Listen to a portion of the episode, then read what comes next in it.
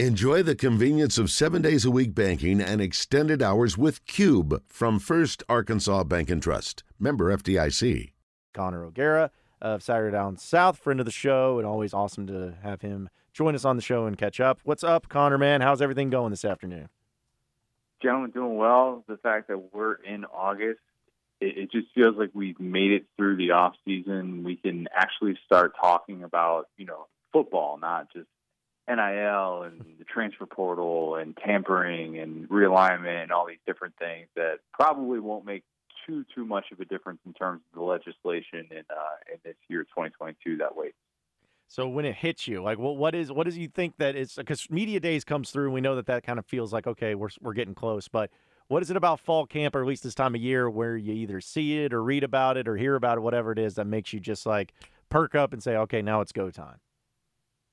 I like seeing everybody so optimistic with eh, we don't get as much the the clips from practice like we do in the NFL. I mean, I feel like we get that so much in the NFL because they actually allow cameras in their practices and they don't necessarily bar everybody from seeing it like they're holding secrets to the Pentagon or something. And I feel like the NFL just tweets out these clips every single day so that PFF can, you know, retweet them and say, "Who's going to stop this offense, Sam?" Um, but in college, you know, that doesn't really get me going in the same sort of way. I get more excited about seeing the potential breakout guys, hearing coaches actually talk about what a guy is doing in camp. I, I, it's cliche to say, but I, I do find myself really intrigued by so many of these different teams in the SEC, and it's because a lot of them have quarterbacks figured out. I mean, think about programs like Arkansas, Tennessee, Kentucky, these these places where you you talked about all the issues that they've had at quarterback in recent memory, and now these fan bases are confident because they feel like they have their guy. So camp just kind of takes on a different sort of meaning. South Carolina is another one where these, these camps that just feel like they have a bit more optimism optimism to them because of what they have returning at quarterback. Well, one of the things I know that uh, has been really interesting, and we kind of talked about in the previous hour, was the situation with Arkansas. You mentioned the quarterback; they got that figured out. But who he's going to be throwing to, that is KJ Jefferson, is what is kind of the big question mark. And Treylon Burks was great. We know how great he was. And something you tweeted out and something I've been discussing and talking about for a long time, Connor, was about Matt Landers, where he you, you, you tweeted out that he averaged 25.7 yards a catch, led the FBS with three catches of 80 plus yards, and all of those things. So talk to us about the situation Arkansas finds themselves in in the wide receiver room. They got a few guys returning from last year, but – I think asking someone to replace Treylon Burks is going to be a little too much to ask. Nobody's going to be able to do all the things that he did. I mean, it's just impossible. Even if Jadon Haselwood looks like wide receiver one, which that, that's the goal. That, the goal is for him to be a true go-to wide receiver and not necessarily Treylon Burks 2.0. That's what I've been saying this entire offseason.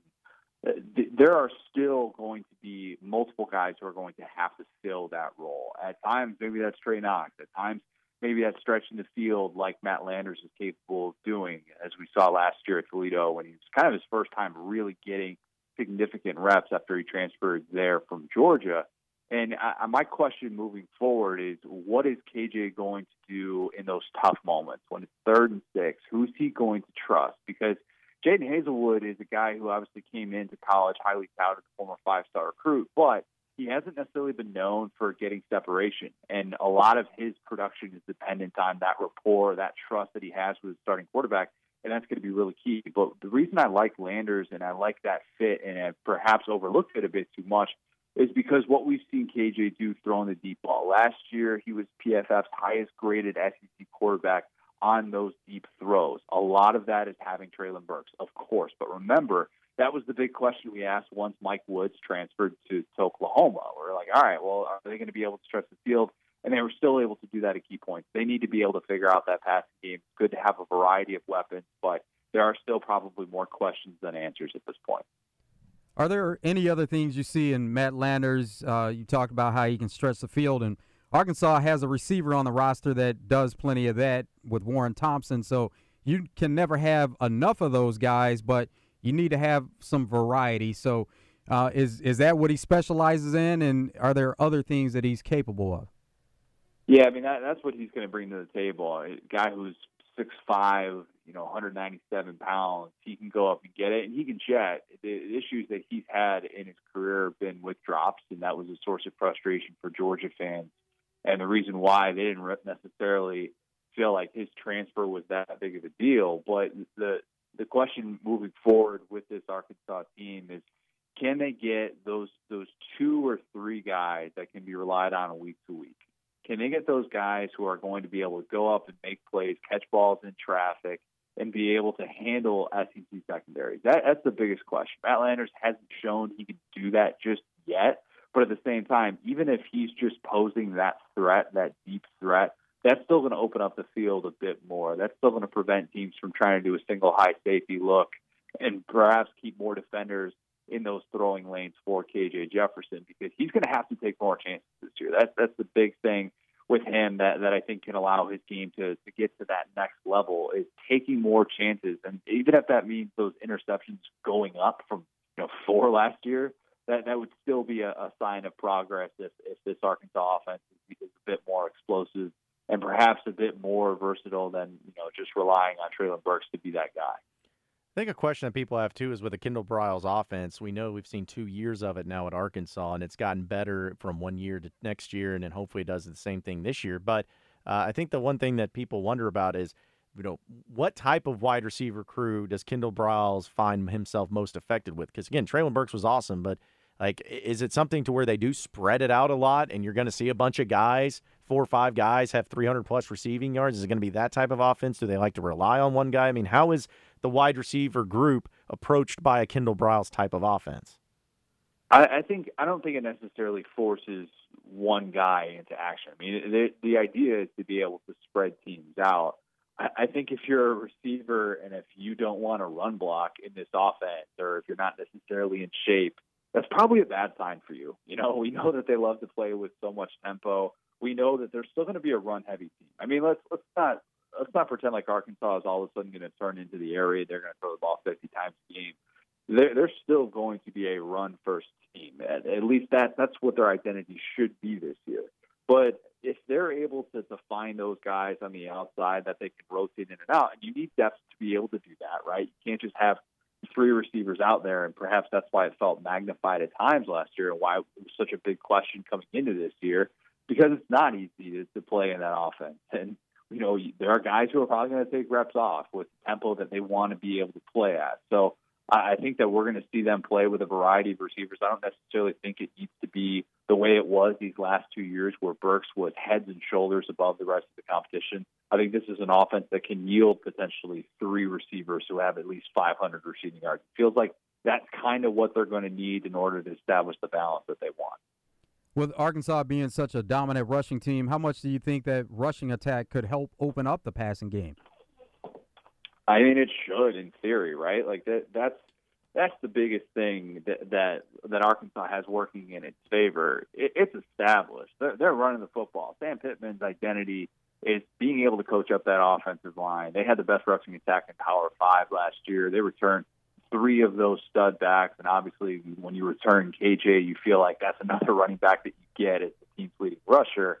So you know that they're going to be able to do that. That should still be their identity. Where they need to thrive off of is that play action. That's where they need to live. These teams like Kentucky that really have been able to kind of exploit that, and that's that's what's allowed them to kind of transition into this this more balanced attack is being able to to have a quarterback who recognizes that play action is, is such an asset. It is such a weapon to be able to utilize that. And I think KJ should be able to have some success. Running play action with somebody that can jet like Matt Landers, you would think that that would benefit this team. It's still going to be a, a matter of, of fitting these new pieces in. I obviously want to see Malik Hornsby involved in the offense. We've talked about that before as well and all the different things that he could perhaps bring to the table. But yeah, they're they're going to try and establish more balance, I think, and I, I think they want to be able to to use play action effectively in SEC play.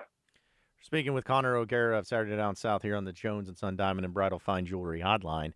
Uh, Connor, just looking at Arkansas in general, something we were also discussing is just going into next year. Wins and losses, that's one thing you never really know, but it's about if you're going to be a better team overall. When you look at Arkansas and, and you look at the rest of the SEC and their schedule that they're going to be up against and, and everything involved, do you believe, generally speaking, they will be a better team this upcoming season than what they were last year? I think they will. I do, and, and I'm I'm filling out my. I'll give you guys a little teaser. I'm filling out my preseason top 25 that'll run. Ah, when's that going to run? That's going to run next Monday on Saturday down south. Shameless plug. I've got Arkansas number 11, and I have them finishing second in the West. So I, I'm probably about as high on them as anybody. I felt like I was high on them last year, and I had them going seven and five and beating A and M. Now I, I think and beating Texas as well. I, I think what we need to see from them to take that next step is not having this defense take take any sort of steps back. We need to see Drew Sanders uh, establish that that much much needed presence as an edge rusher. I mean, the stats that I keep bringing up, I, I don't think Arkansas has had a guy finish with double digit sacks in a decade. You know, say what you want about having an all SEC quarterback. That that matters, of course. That's going to be something that KJ aspires to, to to change this year. But but having that guy that just changes the game for you, rushing off of the edge, is so important. And we saw what it was like, you know, these past couple years when he didn't have that guy. So having Drew Sanders out there to be able to do that is, is so crucial for this team. And of course, Jalen Catalon staying healthy. I mean, that, that's that's big. It, it's it's becoming more and more rare to have a, a guy that, that truly can enforce, but he feels like that smash mouth guy who really changes what Arkansas's defensive abilities are, capable of. And I thought Myles Slusher had some tough moments last year, stretching the field the way that teams did against him. So I, I think that Arkansas is able to get better defensively with Barry Odom this season. And I think as long as they can establish a little bit more of that passing threat, KJ trust those other receivers, that's what's going to allow New Year's the, that New Year's Six bowl possibility to to remain realistic through November. Number eleven is that the preseason poll for you? Is that where you expect them to finish? Yeah, preseason poll. And look, I, I hate it. I hate it, hate it, hate it, hate it so much when we when there are people that fill out a preseason poll and they do it based on where they think a team is going to finish. That's an entirely separate deal. If you are talking about strength of schedule in a preseason poll and why a team is ranked at a certain place, like get out of here with that. That is that is lazy. Base it on where you think a team will be if they step on the field tomorrow. I, I cannot stand it. And you know there are teams that get the benefit of the doubt because it's like, oh, well, they're going to run the table. Okay, I don't care if Air Force is going to run the table. They're not a better team than Cincinnati. I, I don't want to hear about that. I, I don't want to hear about how they could potentially be 12 and 0. That that just drives me so so berserk when people do that because it's factoring in things that change within the first two weeks of the season anyway. We don't know what strength of schedule is actually going to be until the game starts. So to me, that's just such a stupid argument. So yes, that is a preseason ranking, but I am optimistic that Arkansas can finish in that range as well. So tell us how you feel about uh, preseason polls and uh, them using strength of schedule, because obviously you uh, you feel very passionately about it. But no, I'm with you though, because I I think that when people go into these uh, rankings and whatnot, a lot of times they try to think overthink it. You know, try to think and, and looking at uh, all these different situations and all that. But to me, like looking at preseason polls and everything I believe Arkansas is a top 15 team. I believe Arkansas is a top three team in the SEC West. But as we know in college football, a lot of things can go and a lot of things can change to where just because you think that now does not mean that's where you believe they're going to end up when it's all said and done. Yeah, and I remember A and M kind of being that team a couple years ago. When, ironically enough, it was it was when the original schedule was laid out in 2020 and before we had the the COVID change schedule, and everybody's like, "Well, see, A and M could be nine and zero oh or ten and zero, oh, therefore they deserve to start off as the top six team in the country." I'm just like, "What? What are we doing? Like, what? This is ridiculous." There are people that are that are that are talking themselves into USC as a preseason top six team. Like, buddy, they lost. They they won four games last year. All right, they have a coach who's never won a playoff game. Get out of here with that. I, if you want to tell me about Caleb Williams and how great he is, Tell me about the fact that he averaged 6.4 yards per attempt against top 70 defense. All right, like I, I, it just drives me nuts when I see these these people who are very lazy with their rankings and they clearly have not done their homework. And it's just like, all right, but this we, we can't just strictly go by strength of schedule. And to be honest, there are a lot of SEC teams who I would put as top 25 teams to start the year preseason polls, but I don't think they'll finish there. I don't think Ole Miss is going to finish as a top 25 team. I think Ole Miss going into the year with the moves that they've made in the portal with Lane Kiffin, how good he is as an offensive line, I think they deserve to start off in the top 25. But I think the SEC West is an absolute gauntlet, and I think they're really going to kind of struggle once they hit the latter half of their schedule. But yeah, they're not 25 teams that are better than Ole Miss coming in this year. What do you think about the beginning of Arkansas' schedule playing a, a team like Cincinnati, who lost a lot, but still a credible opponent, and then week two getting in a conference play right away playing South Carolina? Yeah, it's, it's a tricky start. It, it really is. I mean, there, there's that's a tough path to have to navigate. The good news is that you're getting Cincinnati when it's finally moving on from the Desmond Ridder era, and in addition to that, their secondary is going to be much different. It, not just the fact that they lost Sauce Gardner, but the fact that they lost Coby Bryant as well. Uh, that's Coby with a C, not Kobe with a K. Um, but they lost. I mean, they had nine guys drafted. Think about that. If we saw a Power Five team get nine guys drafted, they'd be bragging about it for for several years. And we we, we just saw a group of five team do that coming off of playoff berth. But at the same time, it is a very new look team. Brian Denbrock, the offensive coordinator, is off to LSU. I, I think that they made some nice moves in the portal. I really like the addition of Corey Kiner from LSU.